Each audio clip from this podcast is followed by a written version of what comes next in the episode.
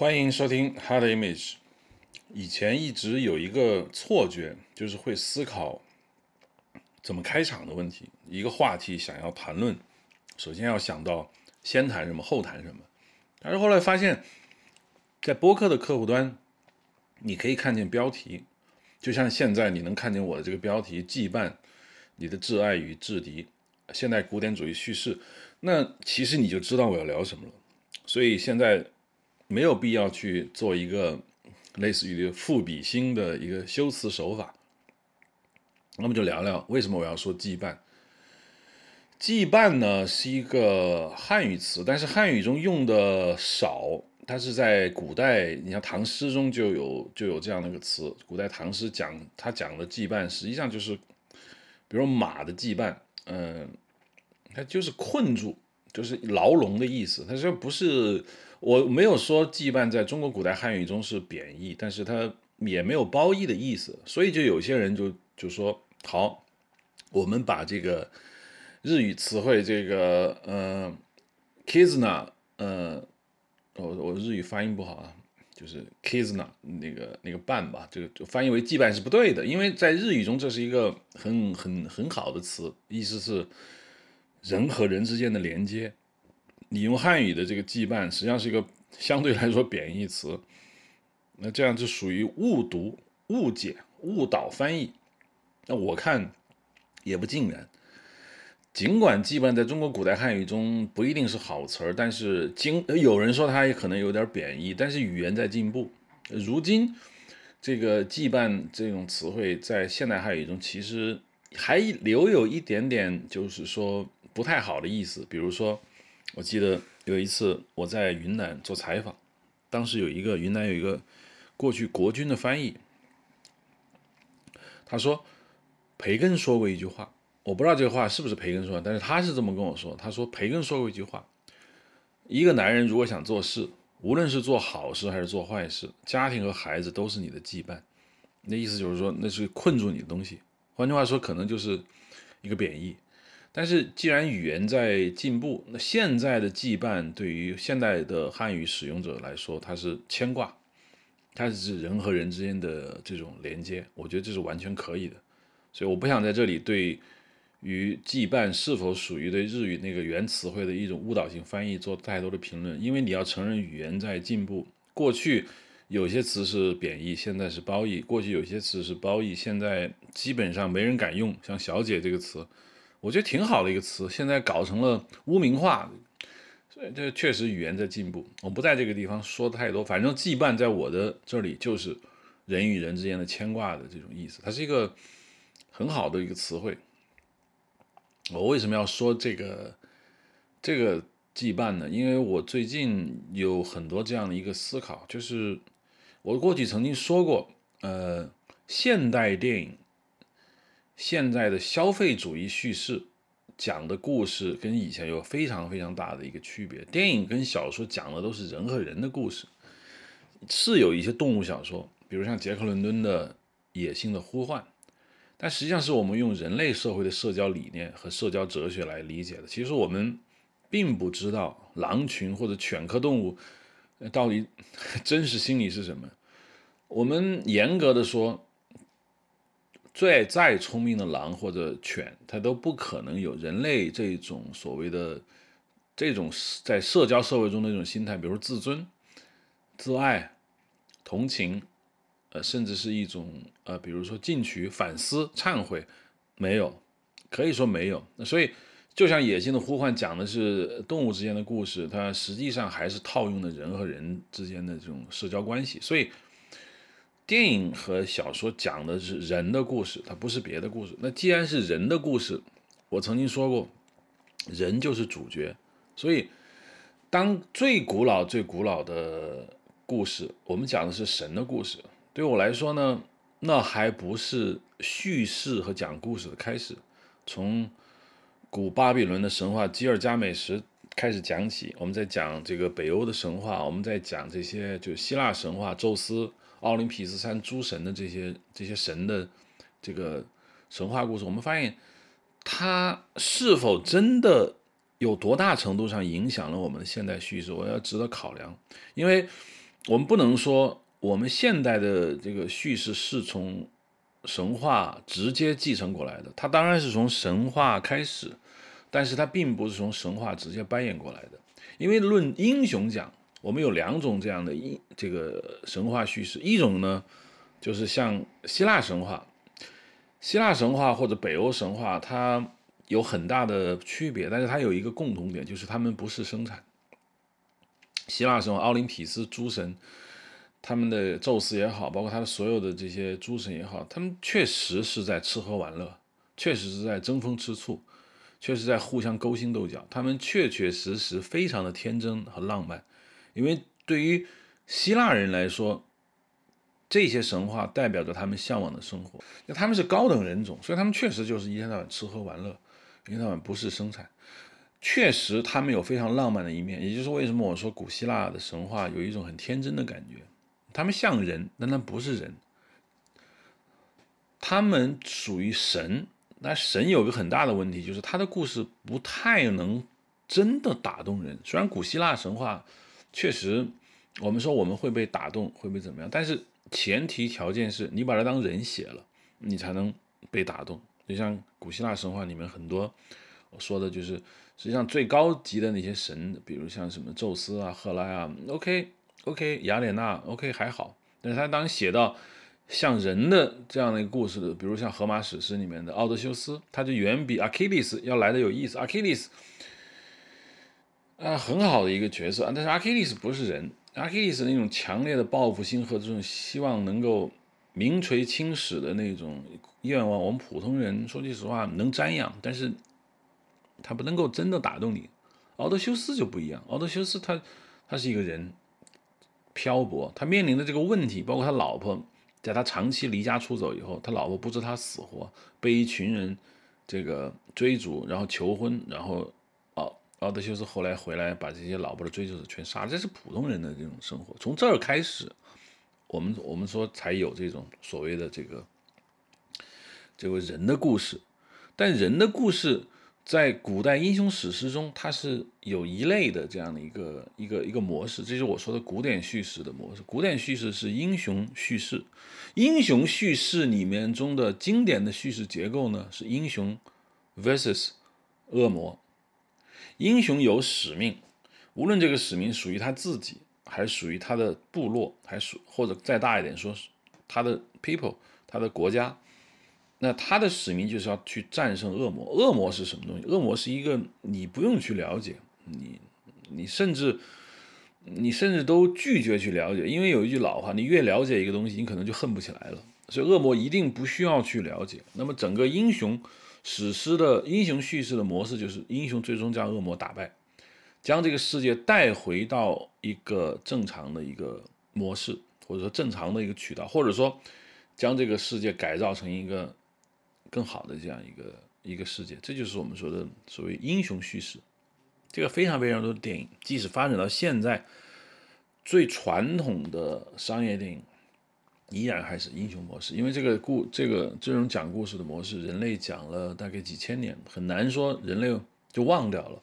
当然，现代叙事有了它非常大的影响力，但是古代的古典叙事，短时间内是不可能消失的。你比如我举个简单例子啊，可能非要举例子才可以。西部往事，西部往事里面的角色，像那个查尔斯·布朗森演的这个复仇者吹口琴的那个人，包括 Shine 这个老牛仔，包括里面的这个克劳迪亚演的，这克劳迪亚不是克劳迪亚演的，克劳迪亚这个那个女性角色，她是代表传统社会的一个东西，他们有情有义，他们嗯。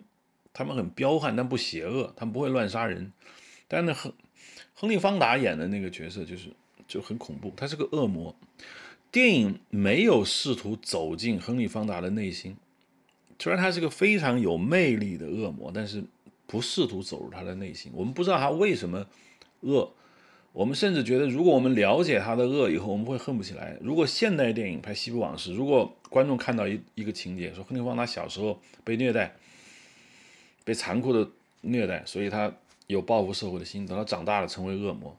那这个时候，这个坏人在片尾被一枪干掉的时候，你没有快感，嗯，这就是所谓的现代电影的叙事，就是你就没快感了，你没有道德上的这种宣泄，这这是我说的。OK，古典叙事是英雄叙事，这个之前我说过很多次。那么现代叙事是什么？现代叙事是解构掉英雄，英雄有，但这个英雄变成了普通人，甚至就算是个大英雄，他内心深处还是普通人。英雄，我或者说我们的主人公丧失掉了他的人生的价值感。他开始寻找自我，这就是现代叙事。一言以蔽之，这就是现代叙事。现代叙事的核心结构不再是英雄杀死恶魔，而是英雄寻找他的人生价值。这地方的英雄是指传统的术语，就是我们说英雄的时候，我们不是说这个人是多牛逼，而是说他是我们故事的主角。这在这个游戏里面，或者是在剧本创作中，这是一个术语，就 my hero, our hero，就是我们的主人公，不代表他具有超能力。尽管有一些，呃，看上去有超能力，比如说漫漫威电影，漫威电影里面电影都有超能力的人，但是他还是按照普通人去写的。一般来说，你比如说举个简单例子，这个漫威电影里面的，嗯，斯塔克，他要寻找自己的价值，包包括其他的超级英雄电影都是。比如像蜘蛛侠，蜘蛛侠所有电影都讲一个事情，就是你能力很大，但你发现自己不被认可、不被接受，所以你要寻找自己的价值。你为什么是个英雄？你对这个普通人的意义是什么？OK，你找回来，那是这样才才这个电影才能够结束。蝙蝠侠也是一样的，蝙蝠侠你电影中不断的嘲弄你的存在的意义，无论是普通人。他们穿一身蝙蝠侠的衣服到处去弄，说 OK，你能干的事我也能干。包括 Joker，小丑说你算什么？你跟我一丘之貉，你根本没有勇气面对真正的恶。你对人类理解的太太美美好，OK，你不对，你过时了。就是他不断的被嘲弄，最终他通过一系列的战斗找回了自身的价值。这就是现在很多这个超级英雄电影的叙事模式，就是英雄丧失了。人生价值感，寻找自我。这个，如果我们离开了所谓超级英雄电影，因为这是一个大成本的英雄电影，它不可能完全按照现代电影的叙事去搞，因为风险太高。那当然有可能它会沿用过去英雄叙事一套模式，但是它引进了现代叙事的这样的新的一种观点。如果抛开这些大成本的商业片，那现代电影那就非常明显了。我们随便说几个，这是小人物，不一定是小，就是普通人。比如《阳光小美女》，我前段时间又看了一遍，它就典型的现代叙事。这一群家人的目的是什么？如果如果这个电影拍说，OK，这帮人去了那个选美比赛，他们家的小小女儿赢得了选美比赛，于是他们一家很 happy，这这电影就毫无意义了。这种电影可能在五十年代、六十年代、七十年代、八十年代存在，但现代绝对不会存在这样的电影。阳光小美女，她的牛逼的地方就在于，她告诉你这一群普通人全部都有人生问题。所谓人生问题，就丧失生活下去的价值感、意义感。最终，所有人通过一场选美比赛，找回到自己的人生价值感。就这就是非常典型的现代叙事电影。还有像《海滩》，迪卡普里奥演的，就是游手好闲的人，陷入一场奇奇怪怪的事情，找到自己活在这个世界上的这个。价值还有，比如像《千与千寻》，《千与千寻》，千寻要干什么？绝对，这个电影不是说千寻历经千辛万苦把他的父母给救回来，是一个小女儿救父母的故事。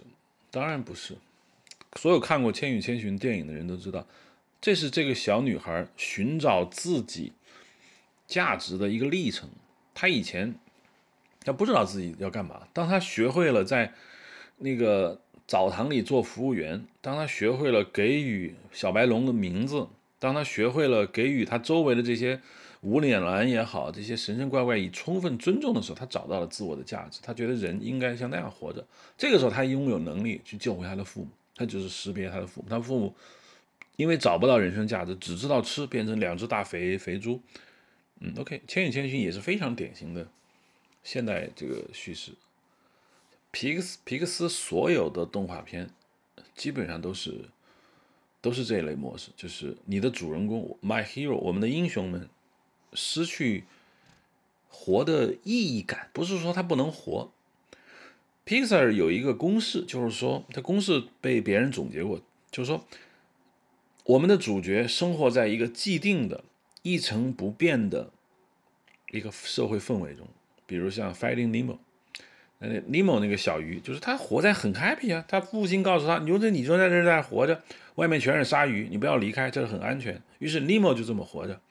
突然有一天，一个意外的事件打破了这个生活的节奏感。Nemo 出去了，于是他就在外外部世界冒险。外部世界冒险给他带来了很大对旧有知识结构的一个解构。意思就是说，Nemo 以前不知道自己这么一天到晚待下去过这种生活的。意义是什么？也不知道他父亲为什么要那么保护他，也不知道为什么我不能够去那些未知的领域。后来他出去了，他经过了一整大番游历之后，他回到了他过去的生活，他又回到了安全地带。他爸爸也出去找他，也经过了一番游历之后，也回到了过去生活。世界又恢复常态，但是这个常态和过去的常态是不一样的。这是个 arc，就是个弧光，在这个弧光的两端出现了不同的世界。外部形态是一样的，但内部结构发生了变化。在片尾的这这个 Nemo，我们的英雄找到了他的人生价值。皮克斯所有的电影，包括像 Toy Story 啊，包括很多电影，其实莫不如此。但是有没有既不属于古典叙事英雄去打败恶魔？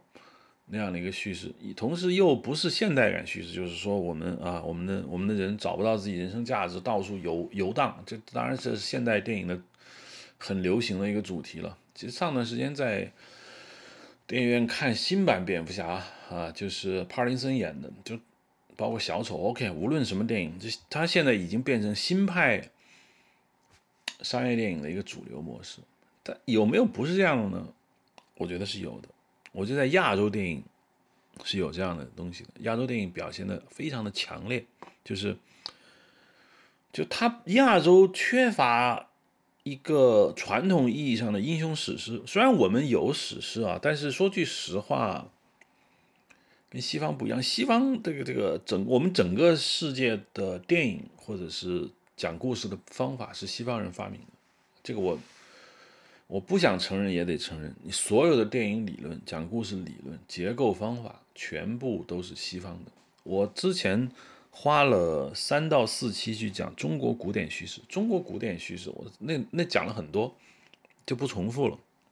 中国古典叙事的特点，它不是西方那一套，就是一个英雄要不去战胜恶魔，要不就要寻找自身缺失的价值感，它都不是这样的。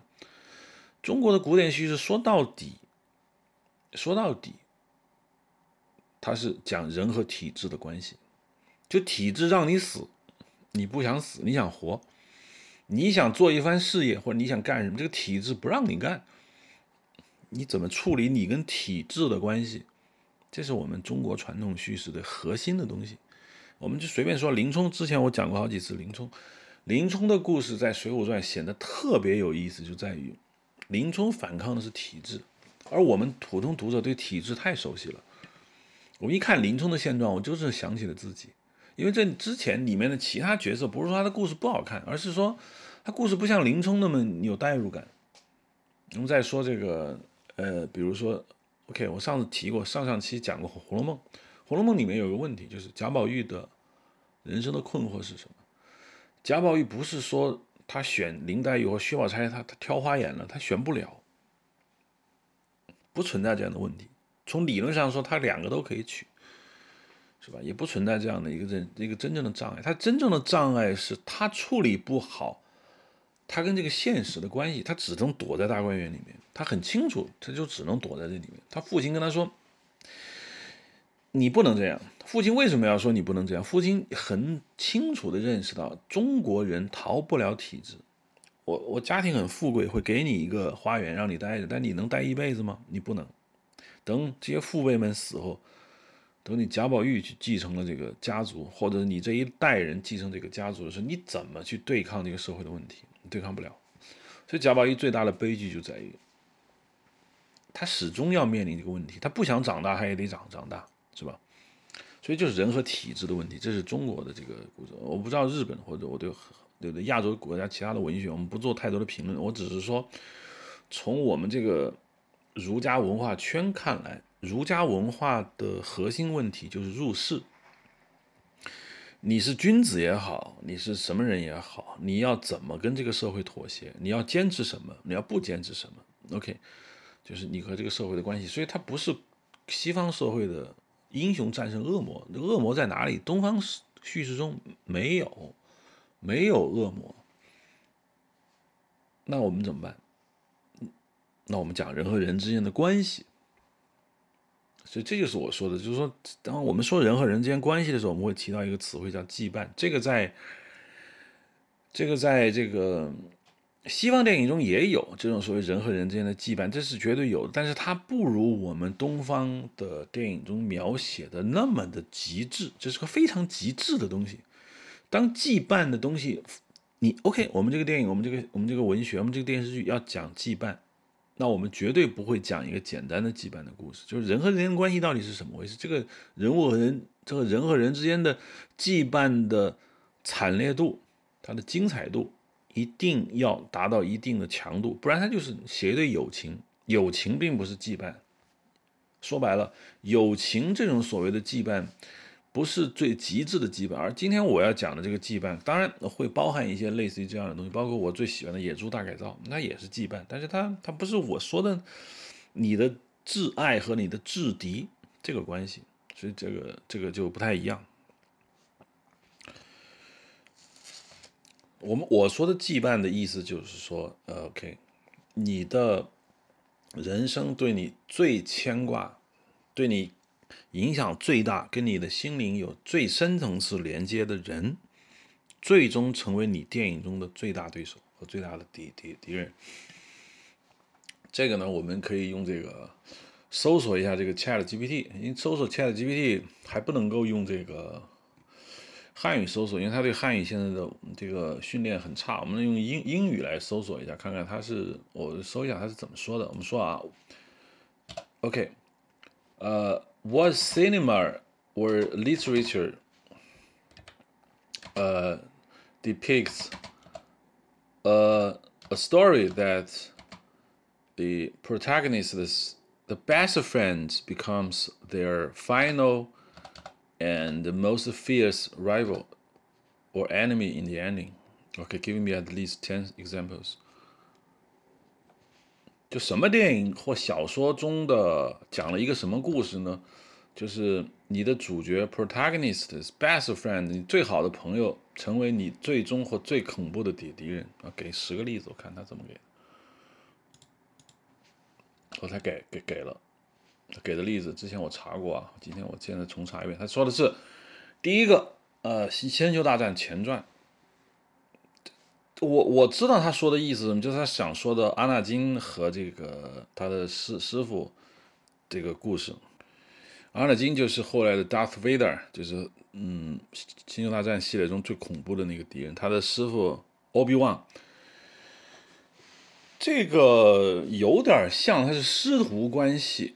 确实已经是最接近的，西方电影中最接近的，就是你的最对你人生影响最大，当然也是正面影响，你最牵挂的人是你最终的敌人。这个是我说的这个阿拉金和欧比旺。但是欧比旺跟阿拉金有一个问题，就在于他们不平等。欧比旺以前是他的师傅，所以师傅再亲也是你的师傅。有时候有些观点啊，包括一些一些价值观输出是强制性的，你多少他会有逆反心理。所以阿纳金有逆反心理呢，我觉得也很正常。这他不是很平等，不不不是很严格的符合我的这个定义。当然也也有点接近。第二个是 Batman The Dark Knights，这个我就不同意了，因为 Dark Knight 里面的最大的反派是小丑，而不是那个检察官。呃，Dent 检察官，那个 Dent 说句实话，虽然是里面那个大坏蛋，但是跟我们的男主角呃 Batman 不是朋友。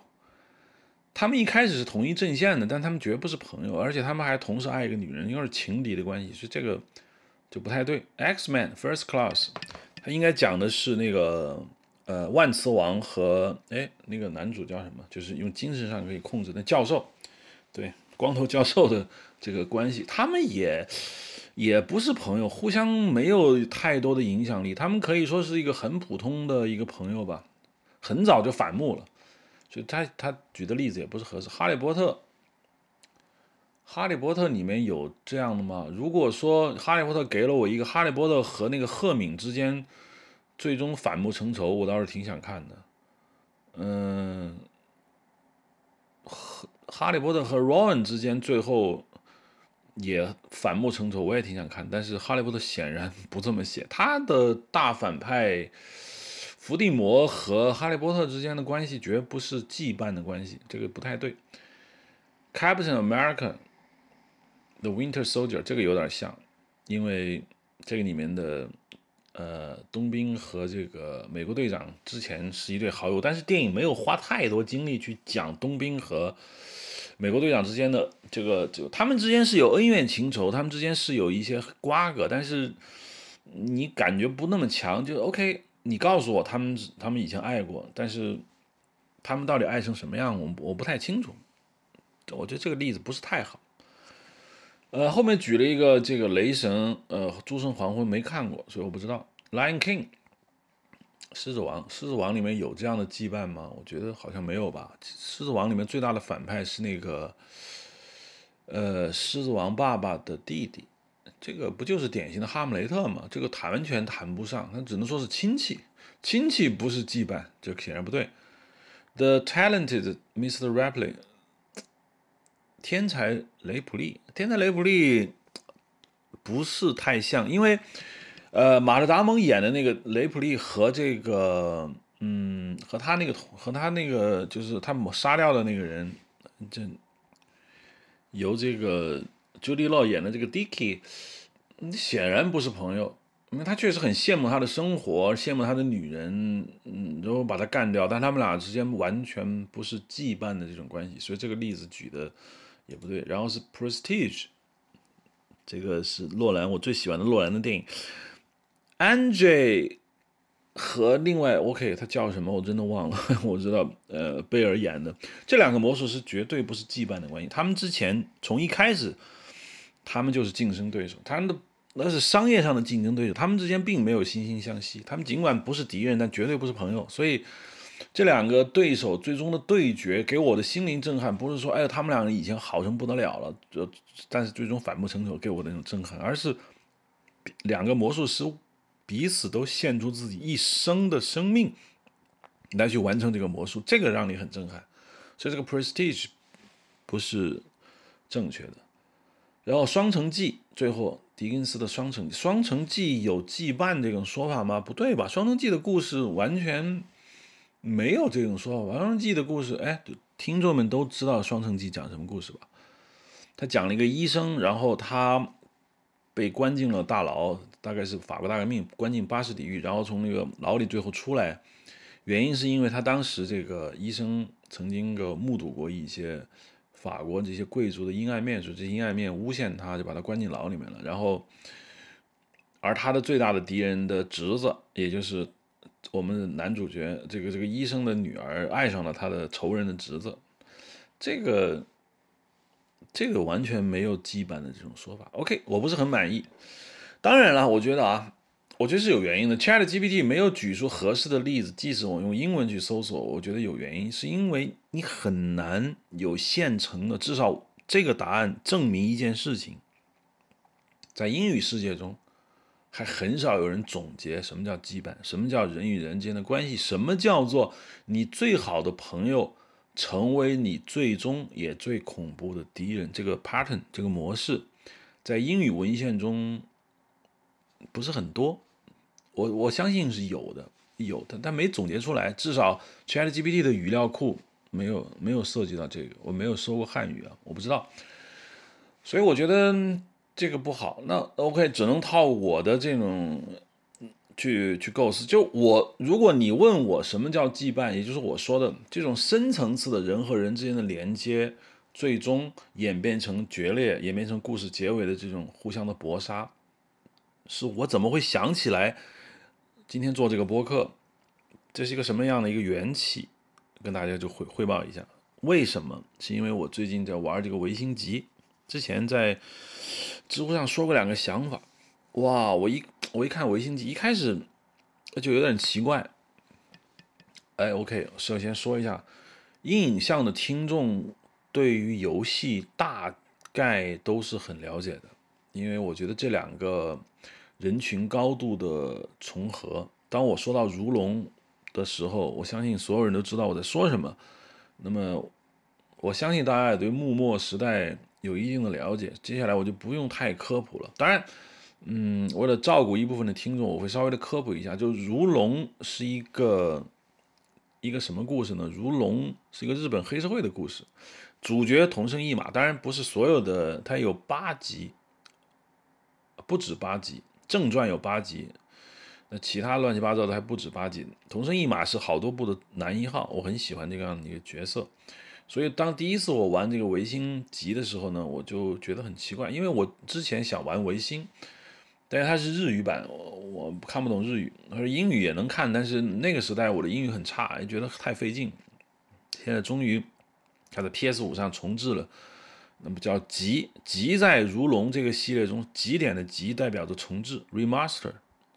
不是 remake，remaster 就是就是把过去的某一个东西拿出来再做一遍，比如增加了材质啊，增加了光影渲染效果，增加一些道具，增加一些情节，叫极。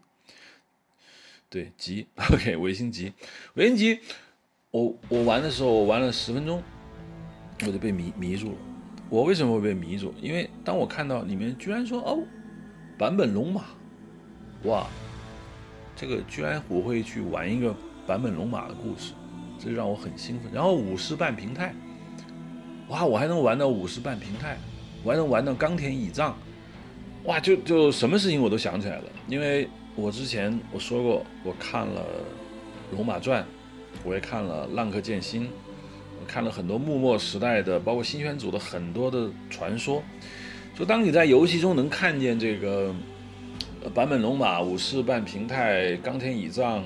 冲田总司看见什么土方岁三，OK，新选组的这一大票人集合在一个游戏里面的时候，我就觉得我真的就回到了那个幕末时代，我就非常的兴奋，所以我就一定要玩下去。我在玩的这个过程中，我突然感觉到，我其实已经完全猜出了剧情，因为当我看到这个吉田东洋大人被杀那一刻，OK，没有玩过维新集的人到这儿打住。如果你不想听剧透，到这儿打住。OK，后面会有剧透，你可以玩完了再再来听。当然，有些人可能对维新集没兴趣，接着听也没问题。当我看到吉田东洋被杀的那一刻，我大致猜出了故事的结局是什么，因为这是最经典的日本的叙事，就是你最好最好的朋友最终会成为你敌人，这是一个非常非常有用的一个拍法，因为。通过之前《龙马传》的熏陶，我之前在一个很长的评论吧，我写过，在《龙马传》那个电视剧里面，我因为我们不想看小说，电视剧里面武士半平太这个角色塑造的其实比版本龙马更好。坂本龙马很很很顺拐，哎，他他他一生。基本上一帆风顺，有一些有一些困难，但那个困难在我们观众的眼中就知道还有主角光环，他干什么都对。OK，再加上福山雅治一副这个人畜无害的脸，你就觉得他没事儿。OK，他怎么样都没事。他虽然有几次恋爱的这个挫折吧，说起他的恋爱的故事，电视剧拍的简直太好了。但是我觉得他没事。但是版本不，但是武士半平太就完全不一样。电视剧里面的武士半平太和历史真实中的武士半平太不是一回事。历史真实中的武士半平太是一个非常悲剧式的一个人物，但他那个悲剧和电视剧里面的悲剧呢，嗯，不是太一样。因为在历史中，武士半平太是土佐藩的一个下士。什么叫下士？在日本，呃，武士呢，在别的地方，日本的其他藩。啊，其实没区别，武士就是武士，要不你是武士，要不是你浪人。浪人就是说你已经脱了籍，就不属于任何一个封建领主的武士。在日本那个幕府时代，如果你的主人死了，或者主人不要你了，而你不属于任何一个领主或者一个藩主的话，你是没有任何社会地位的，所以你就要浪人。那么在土佐这个地方，土佐相当于现在日本四国岛北部海峡对岸的那一片地区，就本州岛的西南。再往西走，就应该是到了日本的这个所谓的呃，再往西到哪里了？大概到广岛那边去了，就那一大块地方。呃，那个地方有一个奇怪的制度，就是他把这个武士阶层又分为上士和下士。这只它是它日本特有的。为什么会有这种东西呢？就因为当时在当时在在。这个将军幕府将军把这块土地给了这个藩主这个山内家的时候呢，他是把之前的领主给打败了。嗯，长他之前领主叫什么？长宗我部，我可能有点忘了，大概是这个名字。就是说，他收编了战败方的一大批武士，这批武士呢被战败了，归顺了新的组织，但是。原来有的这个这个新组织原有的一帮武士就觉得很不自在啊！啊，凭什么我是有赫赫战功的，我把你们全打败了，那凭什么你跟我是同一个级别呢？不干，于是就分出了一个上士跟下士，就是，呃，新主人的原有一帮跟班那是上士，被战败这一方的武士变成了下士。虽然上下是同属于土佐藩，但是它是有严格的区别。所以在这个电视剧里面和这个游戏里面。一开场的情节都是一样的，就是一定要让看到观众看到这个上士跟下士的区别。上士在外面行走的时候，下士要躲边躲躲在一边，跪在地上磕头，反正就是你绝对不可以冲撞他们，你冲撞他们你就死路一条。无论是坂本龙马也好，还是武士半平太也好，都受到了这种制度的。最重大的一种刺激感，所以两个人都产生了反叛的心，他就觉得不对，我们应该反抗这种体制。但是怎么反抗这种体制呢？好，OK，黑船事件爆发了，外国的美国人来了，外国人来了，严重的。影响了日本传统的幕府将军统治的这个时代，幕府的威信一下子就下来了，因为人们发现幕府的将军根本对外国人束手无策，他的威信受到了很大的打击，于是日本就产生了一种新的思想，就叫做尊王相宜。尊王相宜来自于中国古代的中国历史书，就是尊重王权、抵抗外国者的意思。尊王相宜。尊王的王是谁呢？当然不是幕府将军，因为你无能，所以他们就觉得那我应该是尊天皇，因为天皇这么长时间，六百年在日本没有实权，它是个象征性的存在，它真的一点实权都没有。现在，但是它毕竟有象征性的至高无上的地位，所以尊王从法理、从道德上讲得通，我就把权力回给天皇。相宜呢更容易理解的，外国人全部赶走，无论是坂本龙马也好，还是五十半平太也好，都。都会对这种思想感兴趣，所以借助这种思潮，那么五十半平太就组建了一个他属于他自己的团队，叫做大概土蕃的这种叫这个尊王相宜的一个一一个党。这个党呢，就是不断的闹事，不断的通过要说服这个土佐藩，呃，你们要反抗幕府，你们要跟他们打起来。总之说白了。五十半平太希望天下大乱，但龙坂本龙马可能比较早的脱离了这个组织，他他他觉得，呃，不是不是反抗幕府这么简单，他也反幕府，但是他不认为要要采用这种模式，要采用这种这种所谓的不惜任何代价杀掉一切跟自己意见相左的人，所以他们两个人很早就产生了很巨大的一个矛盾。但是在历史上呢，这两个人的交情有没有深到那种程度？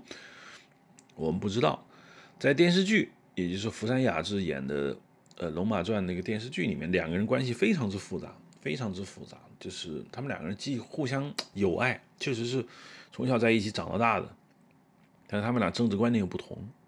但是电视剧并没有说五十半平太最后是坂本龙马的仇人，因为五十半平太确实被土佐藩的山内荣堂给给捉捉捉去了，让他切腹自杀，他死得很悲壮。那个是电视剧里面非常让我感兴趣的内容，因为这个里面的五十半平太被描述成一个壮志未酬，同时又有非常阴暗心理的这样的一个人。他一方面他是一个道德的楷模，他对他的老婆很好，他一生不沾女色，他非常的正直正义。可是他使用的手段又很肮脏，他的手下有一个杀人工具叫冈田乙藏。就是刽子手，我让你干谁你就干谁，我让谁死谁就得死。当最后冈田乙藏被山内荣堂，也就土佐藩的藩主抓住以后，他想把冈田乙藏毒死，就是你别把我出卖了，我就让你死，你就是工具。为了一个伟大的理想，让所有人当工具，这当然是拥有人道主义思想的坂本龙马所无法接受的，所以他们俩最后走向决裂。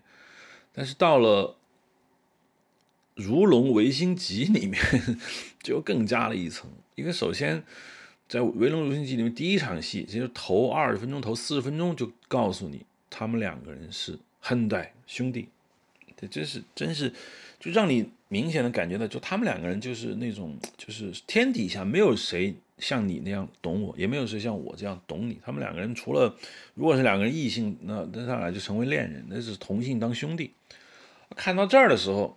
我在玩到这儿的时候，我就我就明白了，最终的 BOSS 一定是五十半平太，因为如果他不是最终的 BOSS，那前面这个浓墨重彩所渲染的这一大部分的情节就变得没有意义，因为因为因为这个是一个现代的游戏，它讲的故事它一定符合现在叙事的方法，可是它又不能够说版本龙马，我们讲一个版本龙马内心有困惑，找不到自己人生价值，到处去流浪寻找自我的故事。那玩不了，他一定要有敌人，一定要最终 BOSS。那最终 BOSS 是谁呢？啊，想不出来是谁，不可能去杀外国人。最终 BOSS 是外国人，很很奇怪。天皇不可能，将军有可能，但是将军并没有被他们杀掉。山内荣堂、土佐藩的藩主，这这这这种敌人没意思，真的没意思。所以最好的敌人就是。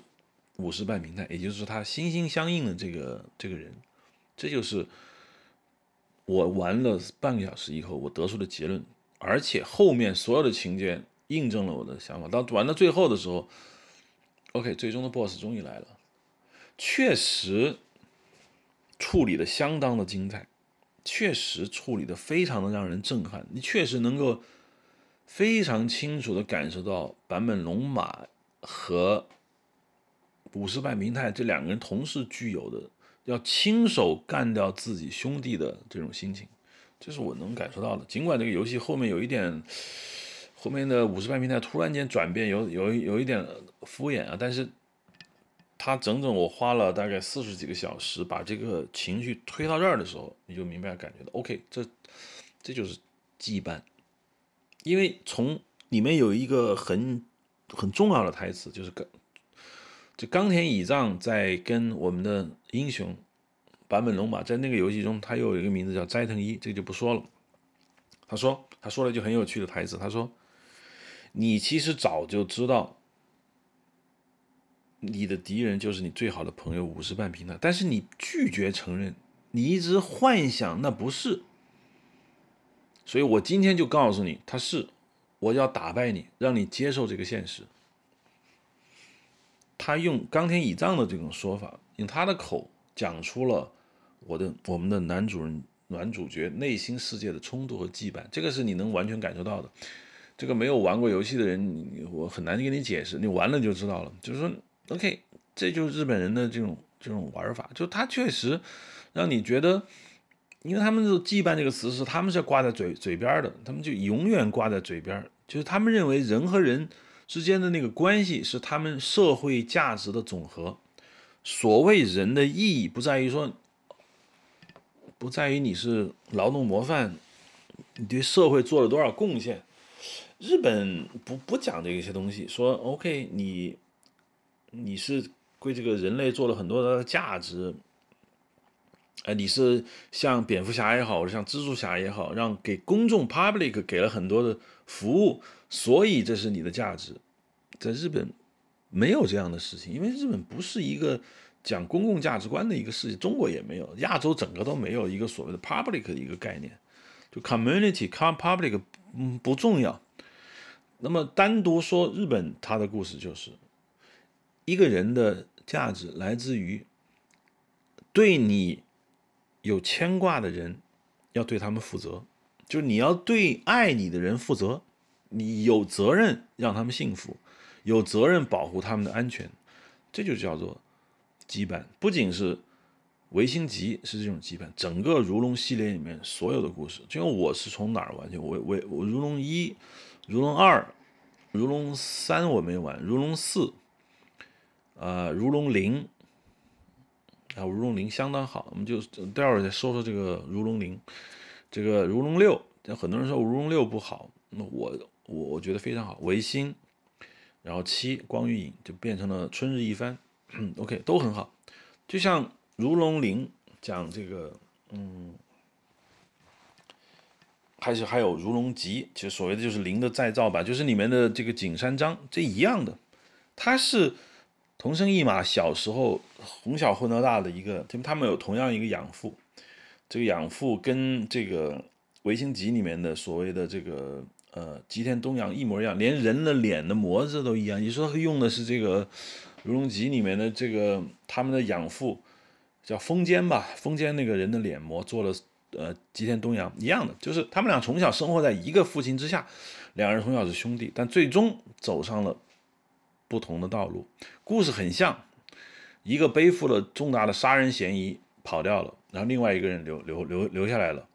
在那个里面，景山章杀了他的老板，叫做什么宗兵，对，欺负了他的女朋友还是他的妹妹，于是他一枪把他干掉。这个时候。OK，我们的男主角同生一马站出来说：“OK，你赶紧走，这这这这个责任我扛，我去坐大牢，但是你不能坐大牢，因为你有妹妹要照照照顾。”于是同生一马坐了大牢。等他十五年后出来的时候，没想到景山章已经成了景山组的老大，是一个这个不择手段上位的人，而这个人最终要把同生一马也干干掉。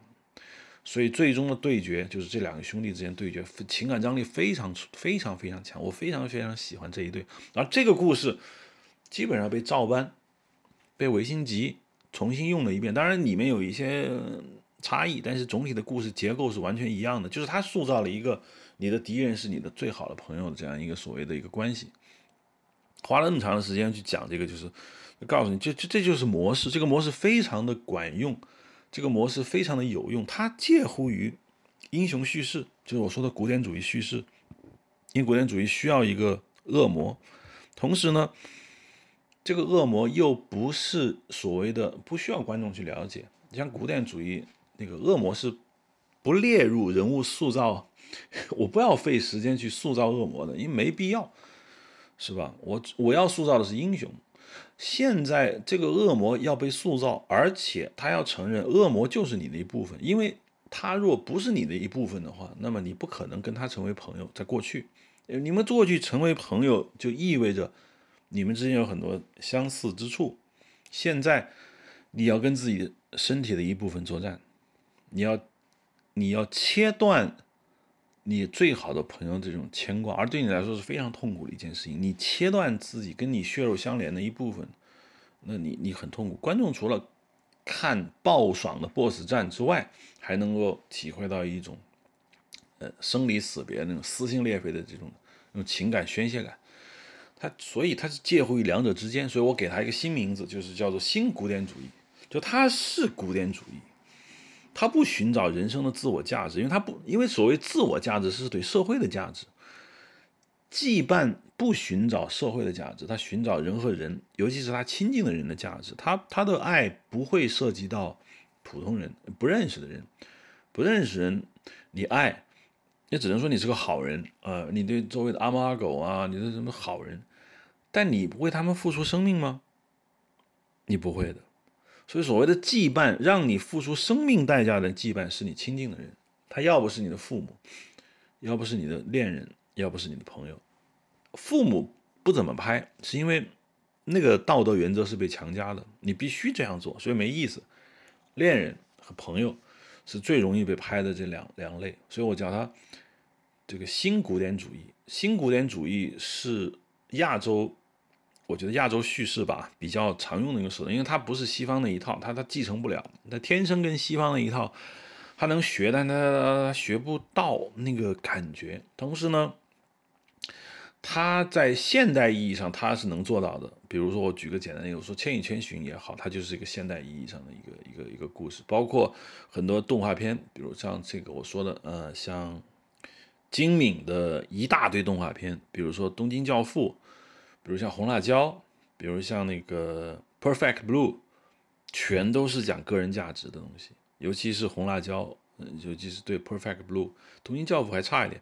就他讲的是一个现代叙事，但是这些东西相对来说还是比较个人化。你要做一个大众娱乐产品的话，你要做成这样是风险都是很高的。所以他他就走了中间的路线。他既有原始英雄史诗般的故事，因为你的角色确实是武功高强、能力超群的人，同时呢。也不用说哲学一般的去寻找自我价值存在，走上一条精神之旅，那样观众不答应。OK，他找到了一个中间的办法，就是和你的人生羁绊做一次对决。这个是我想说的。要强调一点，就是这应该是一种技法层面上的东西，它本身并没有太深层次的哲学含义。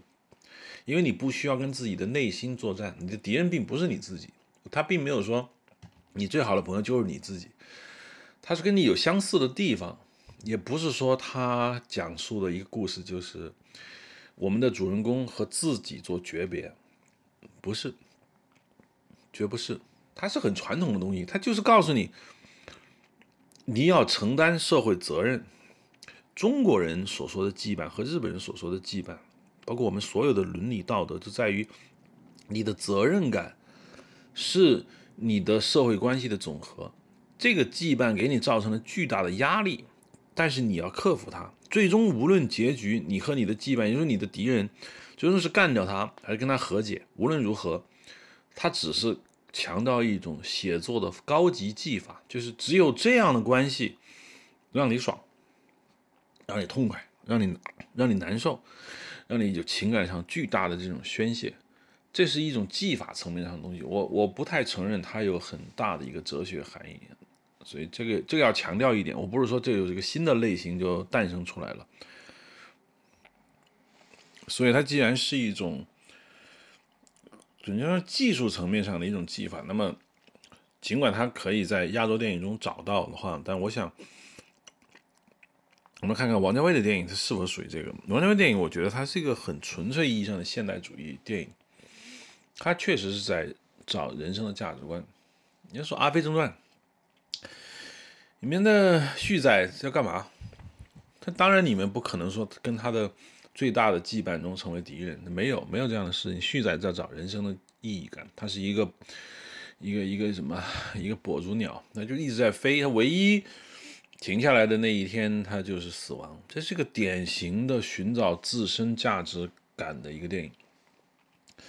包括我觉得很有可能会成为我们说的羁绊电影的这个《东邪西毒》。《东邪西毒》里面男主角我们这个东呃西毒阳风，他的羁绊是什么？当然是他的恋人，也是他嫂子。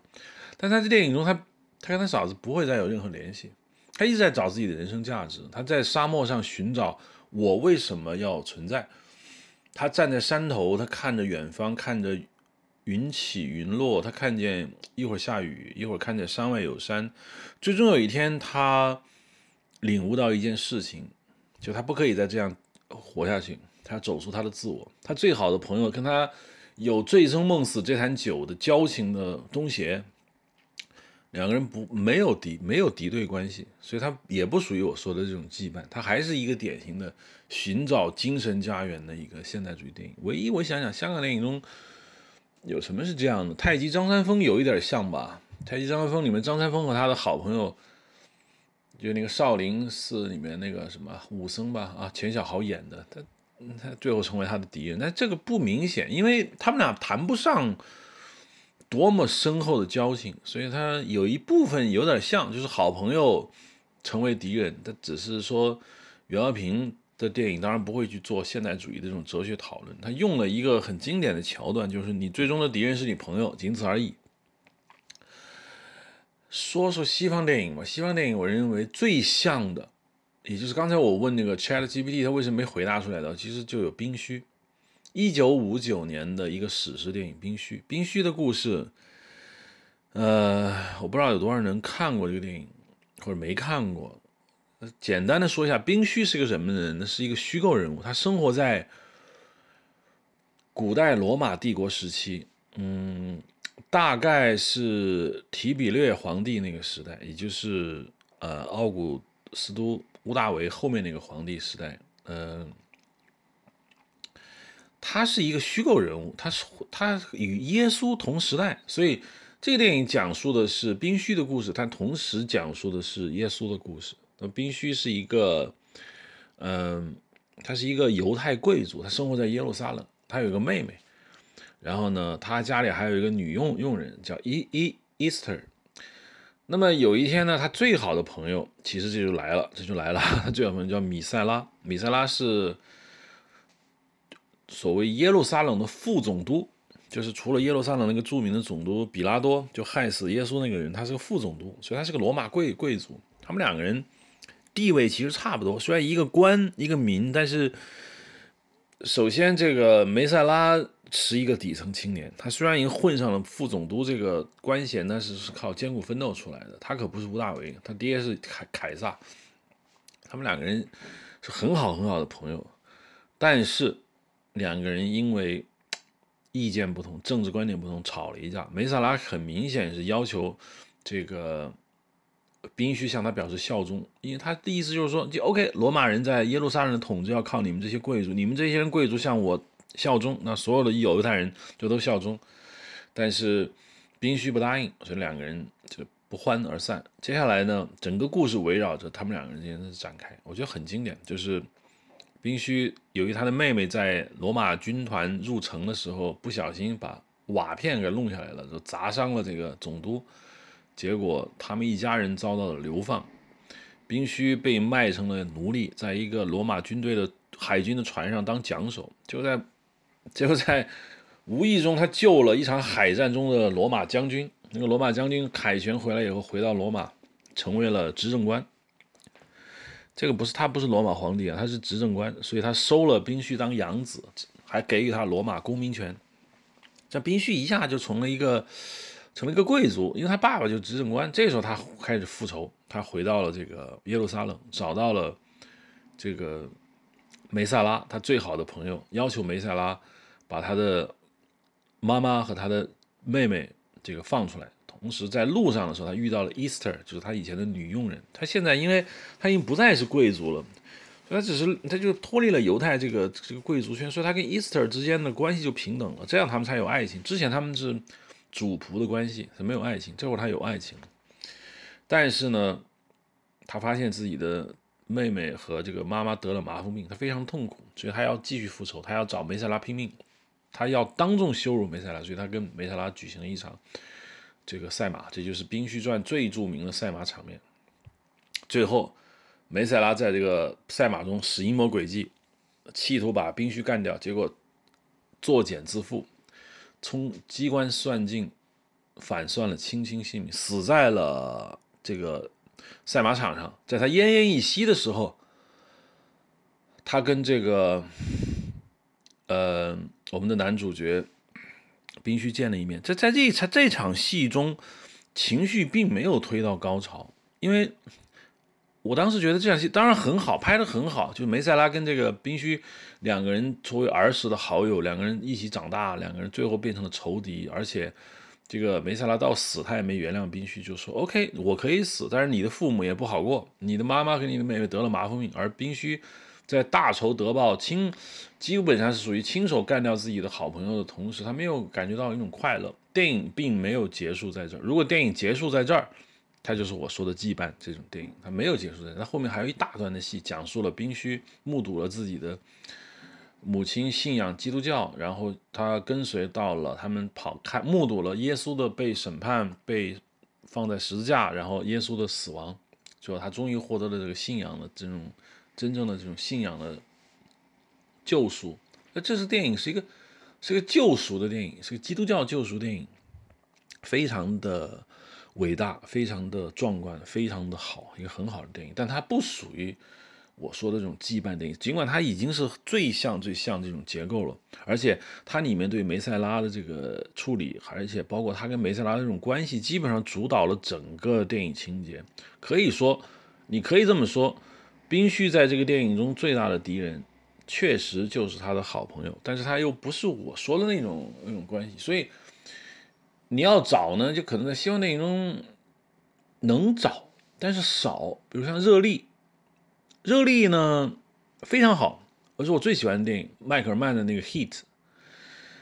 呃，这两个一兵一匪，这个洛杉矶警察埃尔帕西诺演的这个 Vincent，这个洛杉矶警察和这个罗伯德林罗演的这个这个匪徒，两个人之间是一种惺惺相惜的关系，而且他们是最大的对手。整个电影就就是这么结构的，这个非常伟大的结构，就两个男人之间的对决，而这两个男人之间的对决是心灵相通的朋友。呃，尽管从外在情况上来看呢，他是敌人，但是他实际上是不能说是朋友，是种惺惺相惜。这个是已经是最符合我的这个定义，但是他还是有很大的一个偏差。因为首先，Vincent 跟那个罗伯特·林多尔演的这个匪徒之间从来不认识，他们只是在交上火以后他们才认识。第二呢，他们之间的接触是很少的，没有精真正意义上精神上的接触，他们只是他们只是感觉到对方是个 man。只是感受到一种超越了普通人类情感的那种认同，因为可能 Vincent 觉得这个罗伯特·利罗是一个道义有道的匪徒，他见过很多像 Vanguard 这里面有一个另外一个纯粹是个坏蛋的一个匪徒，他觉得他不是，他不是那种纯粹意义上的匪徒，他是一个道义有道的大侠，尽管是侠盗。那那这个罗伯特·利罗也感觉到 Vincent 跟他遇到的警察不一样。他们之间有一种说，我只要死在谁手里的话，那我应该死在你的手里，因为你配，你配做我的敌人。这个我觉得很好，它是一种心灵上的这种依靠，也是他最大的敌人和最大的对手。而且，他们两个人对决，才建构了真正意义上的这样的我们说的这种羁绊。但是这种羁绊呢，往往是一种精神上的羁绊，它不是伦理上的羁绊。那跟我们我之前说的这种羁绊还。很不一样，尽管我觉得他也很高级啊，但说到底，他讲的还是自我价值实现，他讲的还是两个人各自寻找到怎么样去面对自己内心的痛苦。这个电影很复杂，它不是一点简单的哲学含义。如果你要是套我说的这个公式的话，它有一半是这样的，但有一半的不是，所以你要找这样电影，我得还得往回找。找到了什么呢？我觉得《上海滩》最像吧，《上海滩》就是真的是羁绊，《上海滩》真的是羁绊。许文强跟丁力是什么关系？许文强跟丁力绝对是好朋友关系，尽管他不是从小长到大的好朋友，但是他们确实在一起出生入死。他们俩之间是一种类似于这个武士半平太和坂本龙马之间的关系。他们两个人都是社会底层。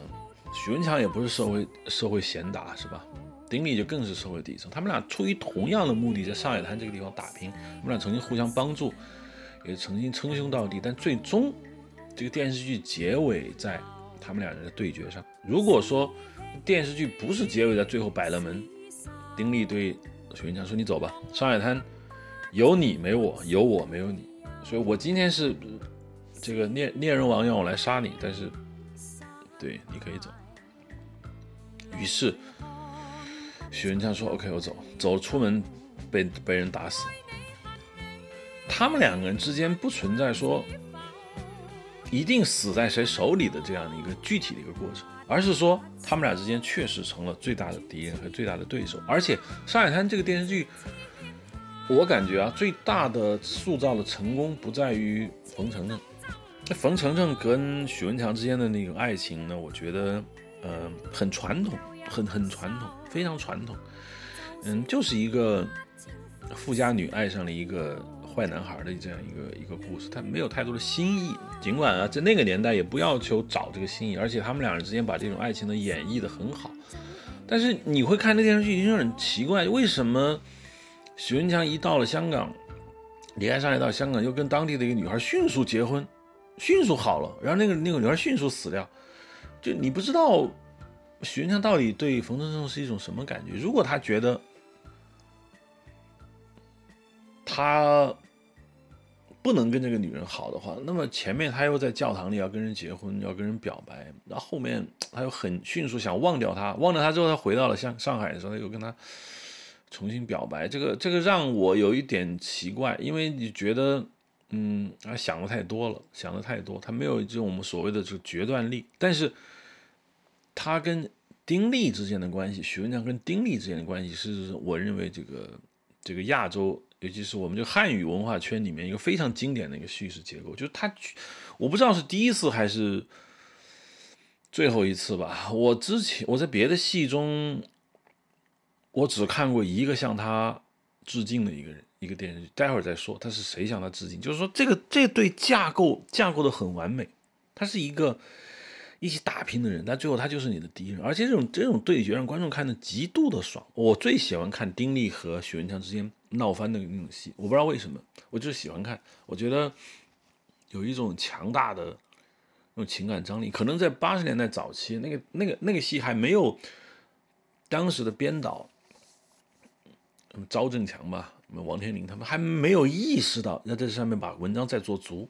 没有意识到这一点，很可惜。尽管他们已经架构了一个非常好的一个架构，但是他没有把这个意识做真正把这个这个朋友变成仇敌，把它做足的是什么呢？创世纪，叶荣添和我们说的任扎彪、许文彪之间的这种关系，就是在花他花了五十集时间去讲这个故事，哇，我很饱满，非常饱满。许文彪是一个小混混。他不择手段，他是个好人，他 OK，他不是坏人，但是他不择手段。啊，叶叶叶荣添是这样的人，叶荣添就是罗嘉良演的这个角色，叶荣添是这样的人。许文彪是那个陈景陈景洪演的另外一个人，就他是一个建筑署的一个一个一个员工，他一生规规矩矩的，他坚信这个社会有正义，坚信这个社会有一套规则，踩着这个规则走，他他他他就能实现自己的人生价值。那叶荣添的当然就不是那么想啊，就没规则，我就是不希望有规则，没规则我才能发达。所以他们两个人虽然是最好最好最好的朋友，他们是一个学校的高中同学，就但是他们永远的没有变成一个人。但随着这个剧情的展开，你会看见一个坏人在变好。叶荣添在慢慢的五十集的这样的一个长度的过程中，他慢慢变好了，他开始。相信爱情，相信亲情。当然，这个是有别人做巨大牺牲了。里面的陈颖欣，哇，这个电视剧太好，推荐大家一定要看。前前面五十集，后面五十集虽然古天乐，但是弱了。他变变好了。他在第五十集的时候，他变好了。他不再是那样一个杀人不眨眼的魔王。可是许文彪变坏了。许文彪开始一连串的打击他的女朋友邵美琪演的，离开他。他所有的东西被丧失，他最信任他的师傅，也就是他的建筑署的那个老师受贿，他崩溃，然后他他开始玩弄人性，他开始变坏，也就是一个从坏变好，一个从好变坏的关系。这个关系实际上在上海滩中是有的。上海滩中，一上来你就发现许文彪，呃，上海滩中的叶许文强，他不是好人，因为他一上来就确实。心狠手手辣，他为什么心狠手辣？说的很清楚。许文强他以前是个学生，他在闹革命，他有一腔热血。可是他的初恋女友当着他的面在学生运动中被打死了，他抛弃了自己的价值观，他觉得没意思，他人生幻灭了，所以他变要变个坏人。他说当坏人他就来上上海滩了，他马上迅速变坏。他确实可以杀人不眨眼，第一前几集就奠定了这个基础，他不断的往上爬。但是他在香港，哎，又结了一次婚，他他其实在慢慢变好，他就他不再适合做上海滩的枭雄，不适合了。尽管他身手依然不凡，但是他已经不合适了。与此同时，丁力。从一个莽莽撞撞的青年，那个时候丁力就是个打手，他其实并不坏，他他不知道怎么样上位，他只知道跟着他的许文强哥，跟着他大哥混就行了。但是他慢慢的，他开始有自己独立的思想，他开始慢慢的，应该说是变坏啊。最后他成为上海滩的大亨，而许文强出局。这个模式放在创世纪》里面是一样的。刚才我已经详细说明了，一个坏人慢慢变好，伴随着一个好人慢慢变坏。所以，当最后我看到这个许文彪有几场戏，许文彪和叶荣添之间的有那种对决，这种对决非常非常精彩，剧情非常饱满。所以，当我看到最后许文彪死了，叶荣添成长起来的时候，我我觉得这是这就叫羁绊，就是说。什么叫羁羁绊的这个这个这个意思就是，死亡象征着你一种连接的正式结束。人和人有很多连接，每一根连接从你身上这肉里长出来的，而你生生的把它拔断的时候，你会疼，而且那些连接很深的东西会连皮带肉带血一起拔下来，这种非常深层次的这种连接，这种连接随着对方的死亡给你彻底的掐断。这种痛苦让人痛不欲生，让人痛彻心扉，让人永生难忘。这就是羁绊的这种好处。到最后，当我看到许文彪坏成那个样子的时候，我现在很心痛。我觉得为什么不能回到过去呢？兄弟之间有矛盾，吵吵架、闹闹，然后说说我们会吃夜宵、吃宵夜，讲广东话吃宵夜。OK，出去吃顿宵夜，喝顿啤酒，第二天又是好朋友，这多好的生活！但最终不可能。他们最终就只能你死我活，那种价值观的那种冲突。当然，价值观冲突未必一定导致你死我活，但是没有价值观的冲突导致你死我活，一戏不好看。所以我觉得《上海滩》包括这个《创世纪》都是非常经典的例子。还有没有这样的例子呢？有《白色巨塔》。《白色巨塔》我认为非常完美。白日巨塔甚至比我觉得从人物关系的塑造上来说，它比冰虚更好。因为白色巨塔首创了一个非敌非友、深深的羁绊的一种一种关系。白色巨塔里面的李健医生跟柴健医生是两种人，他们俩是好朋友吗？不是好朋友。但是到影到电视剧的结尾，他们就是最好的朋友，就跟热力一样。当然，热力在哪是纯粹的敌人啊？但是在白色巨塔中，他非敌非友。很显然，李健医生不是柴钱的朋友，是那种朋友，呃，不是那种心心相印的朋友。尽管在最后一集的时候，他们达到了这种心心相印的这样的一个阶段，但是前面还是花了三十多集的时间铺垫过来的。他们是敌人吗？他们是敌人，因为真正能够让柴钱医生心烦的人，只有李健。柴钱他心狠手辣，他对任何人，他他。他他不害怕的，OK，你整我，我整你，是不是？东教授一直要整这个财前医生，不所有的人，但是财前医生一一搞定，但他搞不定李健。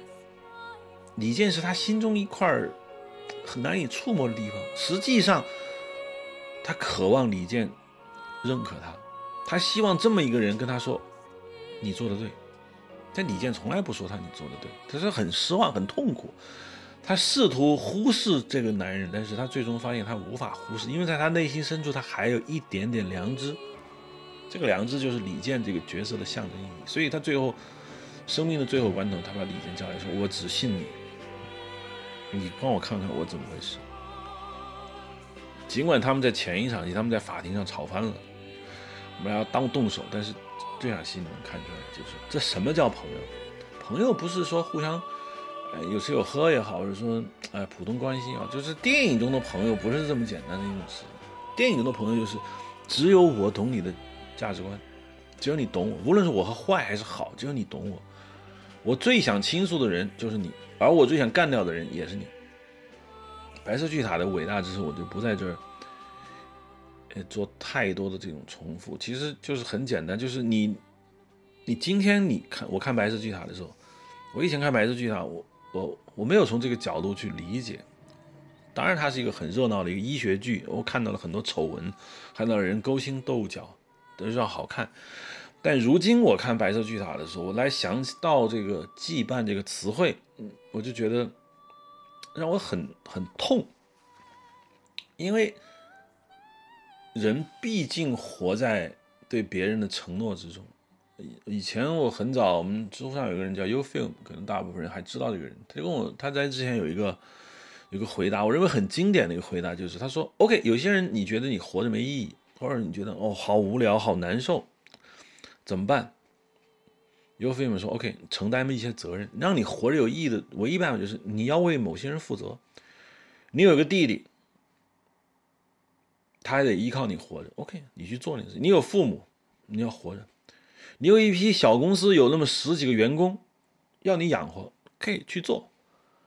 无论怎么样，你要承担责任。一个什么责任都不承担的人，很空虚，很无聊。你说啊，我不喜欢承担责任，我承担责任我好有压力。但是你完全不承担责任，你试试。这就是一种平衡。我觉得话非常有道理。所谓的羁绊，其实我认为是同样的一个意思，就是你身上有跟别人的血脉相连，他的痛就是你的痛，他的快乐就是你的快乐。同时，即使你最终和他成为敌人，你也不可否认他跟你之间有深深的连接和羁绊。好吧。